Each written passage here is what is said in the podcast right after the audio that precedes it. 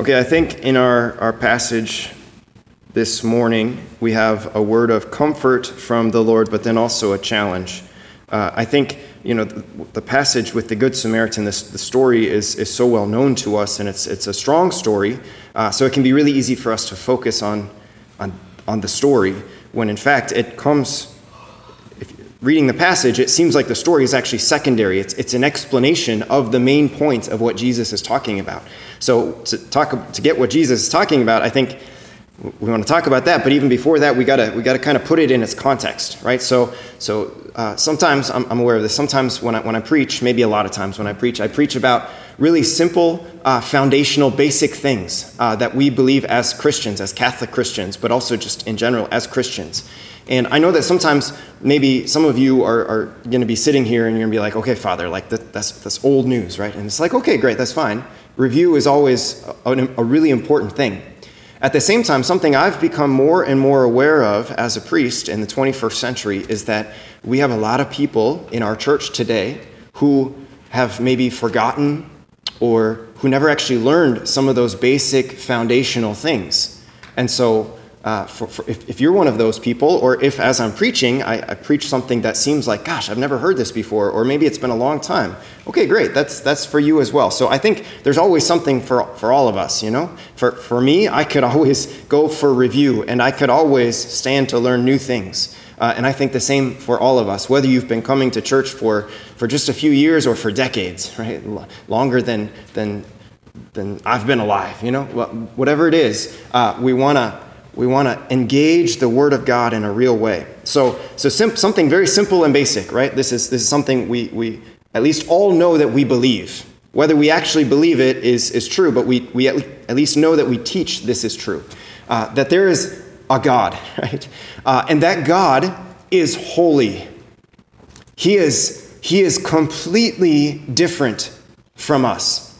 We're taught that the Bible tells us that we're made in the image and likeness of God. Sure, absolutely. And, and we can dive into like, what does that mean to be made in the image and likeness of God? But ultimately, the Bible also tells us that God's ways are not our ways. He says, as high as the heavens are above the earth, so are my ways above your ways, and my thoughts above your thoughts. So, this is something that's really important for us to know that, that this God is different from me. He is different from you. He is, he is holy and powerful. In fact, he's so powerful, he creates everything that exists. No one else has that kind of power. Right, so this is, this is who God is. And so in, in some ways, when we talk about um, when we talk about this, this thing called fear of the Lord, it's not that we're to be afraid of God necessarily, but it's, it's that when we come into his presence, right, we need to be aware that we're coming into the presence of someone who is so powerful and so marvelous. I think sometimes when, when we come to Mass, it can just be like, you know, routine. And it's the same for me. It can be almost like it's routine, but, but in fact, I think to pause and just sort of stop and realize who it is that we're coming to worship, who it is that we're coming to pray to. There's, there's something like I'm coming before someone who, who is incomparable in greatness, in power, in goodness, in fact. This is who he is. And, and yet, as, I, as I recognize this, I recognize that I am one of his creatures. Right? And so, being one of his creatures, that means I, I owe him something. I owe him my whole life. And so I come before God not just with this sort of like, God, what are you going to do for me? But instead, it's, it's like quite the opposite that, that God, you deserve everything from me. You deserve honor and glory and praise and thanksgiving from me. This, this, is, this is who you are, who, who I am. I had this image, uh, I think it was just yesterday, this image of, of being in heaven and standing before the throne of God and worshiping Him. Just, just me. And, and then this, this image of, like, compared to the greatness of God, I'm so tiny right? And, and I just like, I'm standing like, like an ant, but even smaller than an ant before God, offering Him my praise and my worship. And, and in, in the grand scheme of things, right, it's, it's like, this is so insignificant. And, and yet, what the Bible teaches us is that no matter how insignificant and tiny we are compared to God, He actually, He looks at us with such great affection and love. It's this, it's this incredible thing that, that I'm a mere creature, and not just a creature, but like I'm among the tiniest of creatures that God makes, and and I can offer him what I, I, I can try to offer him what he deserves, and it's not possible actually. And yet, in that, from his perspective, he looks down on me, he looks down on you, and he has such great affection and love for you. And, and in fact, he has he has, he has desires for you. That is to say, that, that he, he wants to teach you to live like him because he wants you to become like him. But, but to become like him, to, to, to teach you to live like him, that means we actually, right, we, we, have to, we have to receive from him. And so what does he do? He speaks. It's amazing, right? Like God, who is so great and so marvelous, and we are we who are so insignificant compared to Him, He speaks to us so that we can learn to live like Him. It's amazing. Simply amazing. If you let yourself really think about it, you know, this is, this is maybe something that we, we can lose sight of a little bit in, in the busyness of our, our 21st century. Uh, although I, I do think there's something really profound about living in a smaller town where there's just not as much busyness, right? And so we actually can provide ourselves that space and that time to really let ourselves look up and think about how small we are. And yet, in our smallness, God desires us and loves us. It's beautiful. And He speaks to us. What does He speak? Well, He speaks His laws.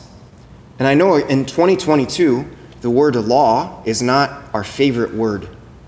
When we, especially when we talk about religion or when we talk about God, about how God has laws for us, or how about in the Catholic Church we have laws that we need to follow. We, we don't really like that word because we don't really like being told what to do. We, we all can think that, uh, or we can have a tendency to think that we're just like, we're all religious experts or we're all experts in God. And so don't, don't tell me about your laws because the God that I know doesn't have those laws. Well, we, we would much prefer suggestions, right? Like, Father, what are your suggestions? Or what are God's suggestions from the Bible? When in fact, no, like his laws, and in fact, this is this was our responsorial psalm, right? Is is the law of the Lord is perfect, refreshing the soul. The decree of the Lord is trustworthy, giving wisdom to the simple. The fear of the Lord is pure, enduring forever. The ordinances of the Lord are true, all of them just. They are more precious than gold, than a heap of purest gold, sweeter also than syrup or honey from the comb. Right, this is like, if we think about this, that God creates us, He wants us to become like Him, to rise to His level how does he do that? He speaks to us. What does he speak? He speaks his laws so that when we live by his laws, then we actually can become like him. Right? This is this is this is the incredible thing, right? And this is why the psalmist can say that that the ordinances of the Lord are more precious than gold, that they refresh the soul, that that when I receive wisdom from God, him actually speaking to me through his word, when I receive that and then I live it, it's like, what's sweeter than knowing?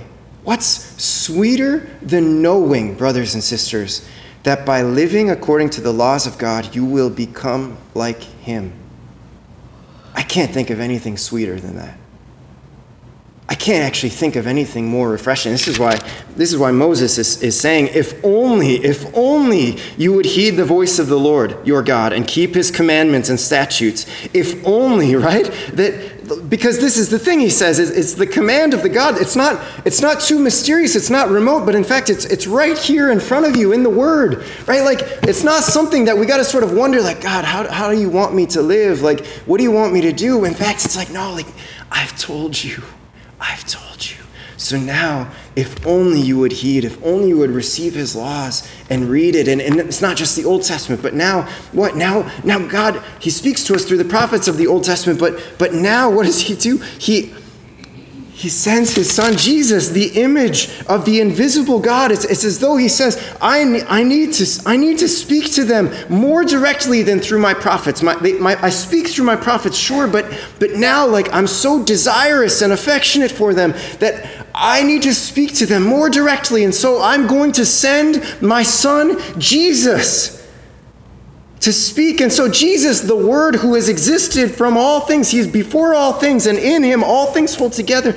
Now, Jesus, who comes, who is God, He speaks to us and He gives us commandments.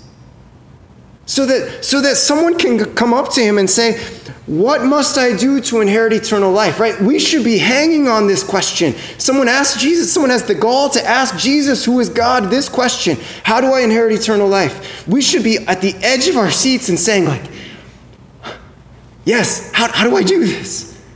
How do I, like, Jesus, what are you going to say? And he says, what do, you, what do you read? Well, you shall love the Lord your God with all your heart, with all your being, with all your strength, and with all your mind, and your neighbor as yourself. And from there, Jesus says, You have answered correctly. Do you hear this? There is a correct answer. How do I inherit eternal life? What do we say in the 21st century? Well, you know, you just do what you think is best, or, or you just follow your heart, or you just. No, there is a correct answer. Love the Lord your God with all your heart, with all your soul, with all your mind, and with all your strength, and your neighbor as yourself. Do this and you will live. Now, this, this I think, is, is where the word of comfort comes from, is, is this. Notice that Jesus doesn't say, you got to perform all these miraculous things, or you got to be a perfect person, or you got to, like, people just, everything's got to come together for you in your life, right? Like, he's not saying this so that, so that if anything outside of my life seems like it's falling apart, right? If it seems like the Vikings are letting me down again, right? Or if it seems like the twins are, are messing up another game, right? Or if it seems like my family is falling apart and relationships are broken, or if it seems like, you know, things aren't going super great at work, or if it seems like like I'm not getting that promotion, or I'm not I'm not doing well in school or in my sport, or if I'm not getting if I'm not advancing the way that I if I'm not wealthy enough, whatever it is, right? These are all things that are outside of my being. And so like, yeah, th- there might be suffering there, but they don't ultimately matter the word of comfort from the Lord is that if it feels like things outside of your life are falling apart, that's okay because you can still inherit eternal life by loving God and your neighbor. It's simple. How do I how do I make sure that I get to heaven? How do I make sure that I have received the eternal life that Jesus has come to offer me? It's simple. Love God and love neighbor. I can do that. Even if it feels like my life is falling apart on the outside, even if, even if it, like, if, if I've lost my job or if I've, I, I've, I've, I've squandered my inheritance or, or I, I, my family is falling apart, whatever it is, like, if that, whatever it is, I, I can love God and love my neighbor in the midst of that suffering. And in doing that, I can know with confidence, actually, that I am on the path to eternal life. That's super comforting for me and hopefully for you as well. Now, there, there's a challenge in there, like, right? I mentioned this. The challenge is this it's that word all.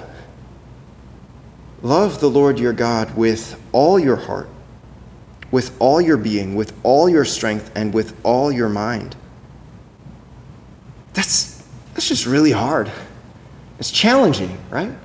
I just reflect on this in my own life and I think of like, I can love God, sure, and I can, I can try to love my neighbor, sure, but, but with all of me, ah. You know, every night I, I sit, I sit in my chapel in, in the rectory and, and I, I, just reflect on like, where did I fail today? And every morning I wake up and part of my morning routine is, is just sort of doing an examination of the previous day and just like, where did I respond really well to loving God and my neighbor? But then where maybe did I not respond really well? And, and in that is like, oh, there's a challenge that I have to do better. And it's not that I'm earning my salvation, it's, it's, that, it's that Jesus has given me all of the grace that I need to become a saint. And so I want to activate that grace within me by living according to the dignity that God has, has given to me.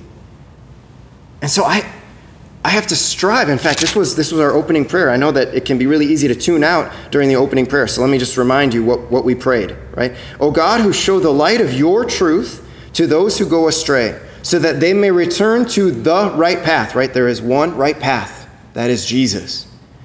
Give all who for the faith they profess are accounted Christians the grace to reject whatever is contrary to the name of Christ and to strive after all that does it honor. What is that saying? It's okay, Jesus, God has given me the grace, right? He's given me the grace because we, He says, Ask and you will receive. So we're asking for the grace to reject whatever is contrary to the name of Jesus, and we're given grace to strive after whatever does honor to the name of Jesus, whatever gives Him what we owe Him. What does it mean to strive? It means that I, I have to put forth real effort to honor the name of Jesus in my life. And I honor the name of Jesus by the way that I love God with all that I have, and I honor the name of Jesus by being generous to the people around me. That's challenging, for sure.